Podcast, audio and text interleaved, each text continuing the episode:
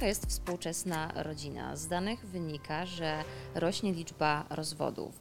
Nasze wartości znane od lat totalnie się wykoziołkowały. Różnice pokoleniowe chyba nigdy nie były tak wielkie. Ale dzisiaj nie będziemy rozmawiać o danych i o statystykach, a skupimy się na emocjach. Ze mną w studiu jest pisarka Magdalena Witkiewicz i spotkałyśmy się przy okazji książki Drzewko szczęścia. Ja już mogę Państwu pokazać okładkę. 27 października właśnie ta powieść będzie miała premierę. Dzień dobry Pani Magdo. Dzień dobry. W tej powieści opisała Pani taką według mnie typową rodzinę. Typową w tym sensie, że mamy tutaj dużo dramatów, nieporozumień, ale też dużo takiego ciepła, często gdzieś tam skrywanego. I ostatecznie jest to książka bardzo pogodna. Moje pierwsze pytanie jest takie, czy Pani jest optymistką? Tak, jestem zdecydowaną optymistką. Wydaje mi się, że zawsze staram się znaleźć to dobro w tym wszystkim. Tak jak w tej książce, no są różne dramaty, zamieszania, ale gdzieś tam jednak musimy zwrócić uwagę na to, że to szczęście wystarczy popatrzeć gdzieś tam za róg i ono gdzieś jest. Tak? Tutaj najwięcej optymizmu chyba się uczę od mojego syna, który kiedyś, pamiętam, przyszedł z jakichś zawodów sportowych i taki dumny z siebie jest strasznie i mówi do mnie: mama, super mi poszło. Ja mówię: naprawdę super ci poszło? A który przybiegłeś? Ostatni, ale dobiegłem. Więc to jest po prostu kwintesencja optymizmu i wydaje mi się, że tacy jesteśmy szczęśliwi, jak potrafimy patrzeć na świat. Bo czasami nawet w bardzo trudnych sytuacjach możemy gdzieś znaleźć światełko w tunelu. I to jest moje kolejne pytanie. Czym dla Pani jest szczęście? Tak sobie myślę, że ja jestem teraz szczęśliwa. Mam męża, 2 dzieci, 4 koty i nic mi więcej nie potrzeba. Nie, mi się wydaje, że szczęście to jest umiejętność dogadywania się przede wszystkim, bo wiadomo, że są trudne momenty w życiu i nie zawsze mamy dobry humor, ale zawsze trzeba się gdzieś tam otrząsnąć i popatrzeć prosto i pomyśleć sobie, że będzie dobrze. Tu kiedyś mój mąż fajnie mi powiedział po jednej jakiejś takiej kłótni, mówi: Magda, czemu my się kłócimy? Przecież nam w gruncie rzeczy chodzi dokładnie o to samo i jak sobie człowiek uświadomi, no to faktycznie w tych rodzinach chodzi zawsze o to samo, tylko czasami te drogi są zupełnie inne, jakimi chcemy dotrzeć. Skoro jesteśmy przy umiejętnościach, to ma Pani taką jedną szczególną umiejętność, na którą zwracają właściwie cały czas uwagę Pani czytelnicy, że jakoś tak Pani to robi, że Pani książki są uspokajające. One są troszkę jak taki miękki kocyk. Ja akurat wczoraj doczytywałam wieczorem tę książkę. Już troszkę siąpił sobie deszczyk. Ja siedziałam z 2 psami w łóżku i poza tym, że był obok mnie kocyk, to jeszcze poczułam się, jakbym tym kocykiem dodatkowo została nakryta. I tak się zastanawiałam, czy Pani na co dzień jest taką spokojną osobą i ten spokój Pani przekłada na kartki swoich książek? Czy może właśnie te książki są taką Pani prywatną, indywidualną metodą na znalezienie tego spokoju? No to należałoby zapytać moich bliskich, czy ja jestem spokojna, ale... Nie wiem, no czasami się denerwuję i wkurzam bardzo mocno, ale faktycznie zawsze mówię moim dzieciom, że jak nikt nie umarł, wszyscy są zdrowi, to nic się nie stało. I to jest chyba najczęściej powtarzane takie uspokajające zdanie moje, bo naprawdę no, dramaty zdarzają się straszne, ale to, że ktoś na przykład, nie wiem, dostanie złą ocenę czy zarysuje samochód, no to trudno, to naprawdę nie ma się czym martwić, no tak, to są rzeczy nabyte. To jest niby takie banalne, prawda, tak, że jak wszyscy są zdrowi, nikt nie umarł, to jest okej. Ale jednak na co dzień tego nie doceniamy. Ja staram się doceniać i wydaje mi się, że z biegiem lat nauczyłam się to doceniać i staram się też tak wychowywać moje dzieci, chociaż różnie to bywa, bo tu się przejmują ocenami, różnymi takimi rzeczami. Ja też się oczywiście czasem przejmuję, ale myślę, że te książki są takie dwojako. Trochę dla mnie też autoterapia, żebym gdzieś tam się zaszyła w tym ciepłym kocyku, ale też chcę czytelniczkom pokazać, że no, życie może być różne, ale jak już czytają książki, to niech im będzie fajnie, zamiast czekolady, tak, żeby im te endorfiny trochę wzrosły. No właśnie, jesteśmy przy tym fajnie. Pozwolę sobie teraz przeczytać cytat z pani Marzeny Grochowskiej, która jest coachką i trenerką biznesu. Uwaga, cytuję. Kiedy po raz pierwszy miałam kontakt z literaturą Magdaleny Witkiewicz, a był to Milaczek, pomyślałam sobie, cóż za radosna książka, przy której tak szybko odpoczęłam. Uspokoiłam swoje wnętrze i naładowałam się pozytywną energią. Przy każdej kolejnej odkrywałam siebie na tysiące sposobów i byłam pewna, że ta książka jest o mnie i o moim życiu. Wcześć, co słychać, miałam już pewność, że książki Magdaleny mają moc terapeutyczną, są swoistą terapią dla duszy.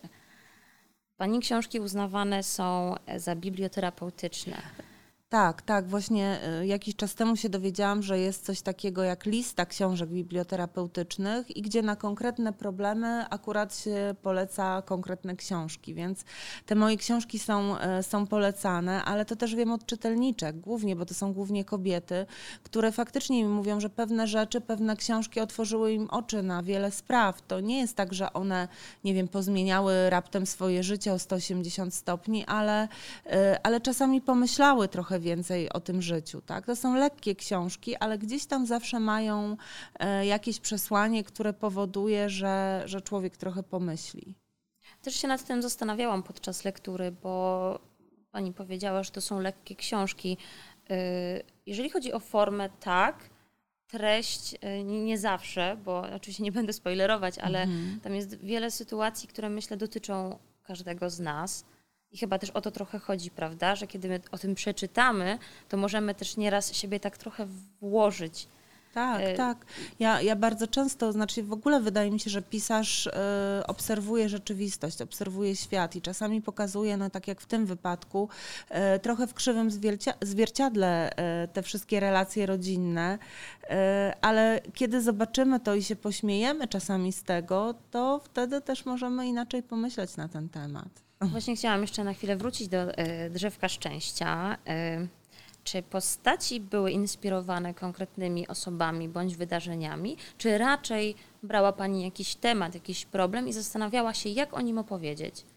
Tutaj założenie było takie, żeby była rodzina. Wiadomo, że rodziny różne są i tak jak niektórzy piszą, że nienawidzę Wigilii, tego wspólnego stołu, bo wszyscy tam mnie pytają, nie wiem, o ślub, o dzieci i tak dalej, to ja tutaj też chciałam troszeczkę pokazać, że tam też oczywiście się ktoś pyta, kiedy żona, kiedy zaczniesz się interesować spódniczkami i tak dalej, ale chciałam też pokazać, że tak naprawdę to tutaj jest babcia Kornelia, która trzyma tą rodzinę w garści. Ona ich naprawdę wszystkich bardzo kocha i jej chodzi tak naprawdę, żeby wszyscy byli szczęśliwi, więc wydaje mi się, że tutaj w rodzinie jest siła, no bo rodziny się nie wybiera i gdzieś tam wiemy, że ci nasi rodzice no zawsze za nami, przynajmniej w większości przypadków staną za nami murem i będą nas bronić, mimo iż czasami możemy się strasznie z nimi kłócić. To jednak jak co do czego przyjdzie, to wiadomo. Właśnie zaczęłam trochę od tego, że te dane pokazują jedno, ale mam wrażenie, że emocje pokazują coś innego, bo oczywiście w pewnym sensie możemy mówić o kryzysach autorytetów, wartości czy zmianach społecznych. Każdy z nas to dostrzega i w swoim życiu prywatnym i w mediach. Natomiast to chyba jest taka właśnie siła, o której pani powiedziała, siła rodziny w ogóle i to jest chyba coś niezmiennego, do czego większość z nas dąży. Tak, myślę, że to jest niezmienne. Trochę może ma Pani rację, że te wartości jakoś trochę się o nich zapomniało, ale wydaje mi się, że chyba naszą rolą pisarzy czy mediów to jest przypomnieć właśnie o tych wartościach, bo czasami naprawdę da się dogadać, a my za szybko rezygnujemy z tego, żeby, nie wiem, się z kimś pogodzić, tylko uważamy, że trzeba odłożyć coś na bok i zacząć zupełnie od nowa, a czasami trzeba trochę wysiłku włożyć w to, żeby było lepiej. A czy jakiś wątek jest dla Pani jakiś wyjątkowy, szczególnie bliski?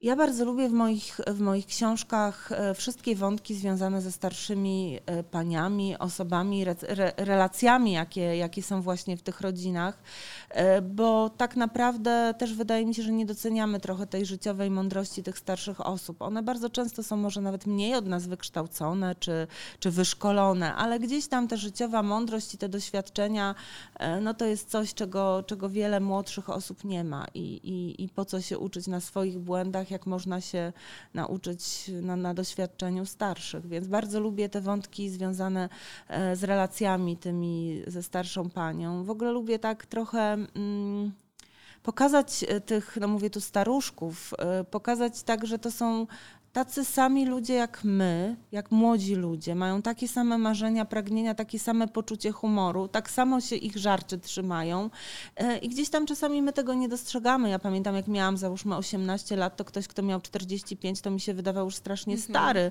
a teraz tak sobie patrzę, mam 45 i gdzie ja stara? Przecież ja jestem zupełnie młoda i podejrzewam, że jak będę miała 80, daj Boże, jak dożyję, to też mi się będzie wydawało, gdzie jakie 80? I tutaj właśnie jest taki jeden Heniutek, brat starszej pani Korneli, która ma lat 93, Heniutek ma 81 lat, no i ona na niego mówi gówniarz, bo co on może o życiu wiedzieć, jak ma tylko 80 lat, prawda? Więc myślę, że tutaj to wszystko zależy od punktu widzenia. Też uważam, że bardzo istotne jest to, że Drzewko Szczęścia przypomina nam, że ci starsi ludzie chcą uczestniczyć w życiu tej rodziny, że to już nie jest tak, że jak oni siedzą w domach, no to nie mają nic do gadania, oni chcą uczestniczyć w życiu tej rodziny. To też mi się bardzo podobało. Jeżeli chodzi o postaci, to mam wrażenie, że w postaci Konrada jest bardzo duży potencjał na rozwinięcie ewentualne, bo to też jest jakieś takie obecne. Ja gratuluję, bo i też wspomniałam o tym na początku. To jest taka powieść, którą się naprawdę bardzo przyjemnie czyta, pomimo tego, że tam się zdarzają jakieś niefajne sytuacje. Bardzo się cieszę, że pojawił się wątek Zosi. Myślę, że to nie będzie wielki spoiler, kiedy powiem, że jest to nastolatka, która cierpi na deficyt uwagi rodziców. Tak.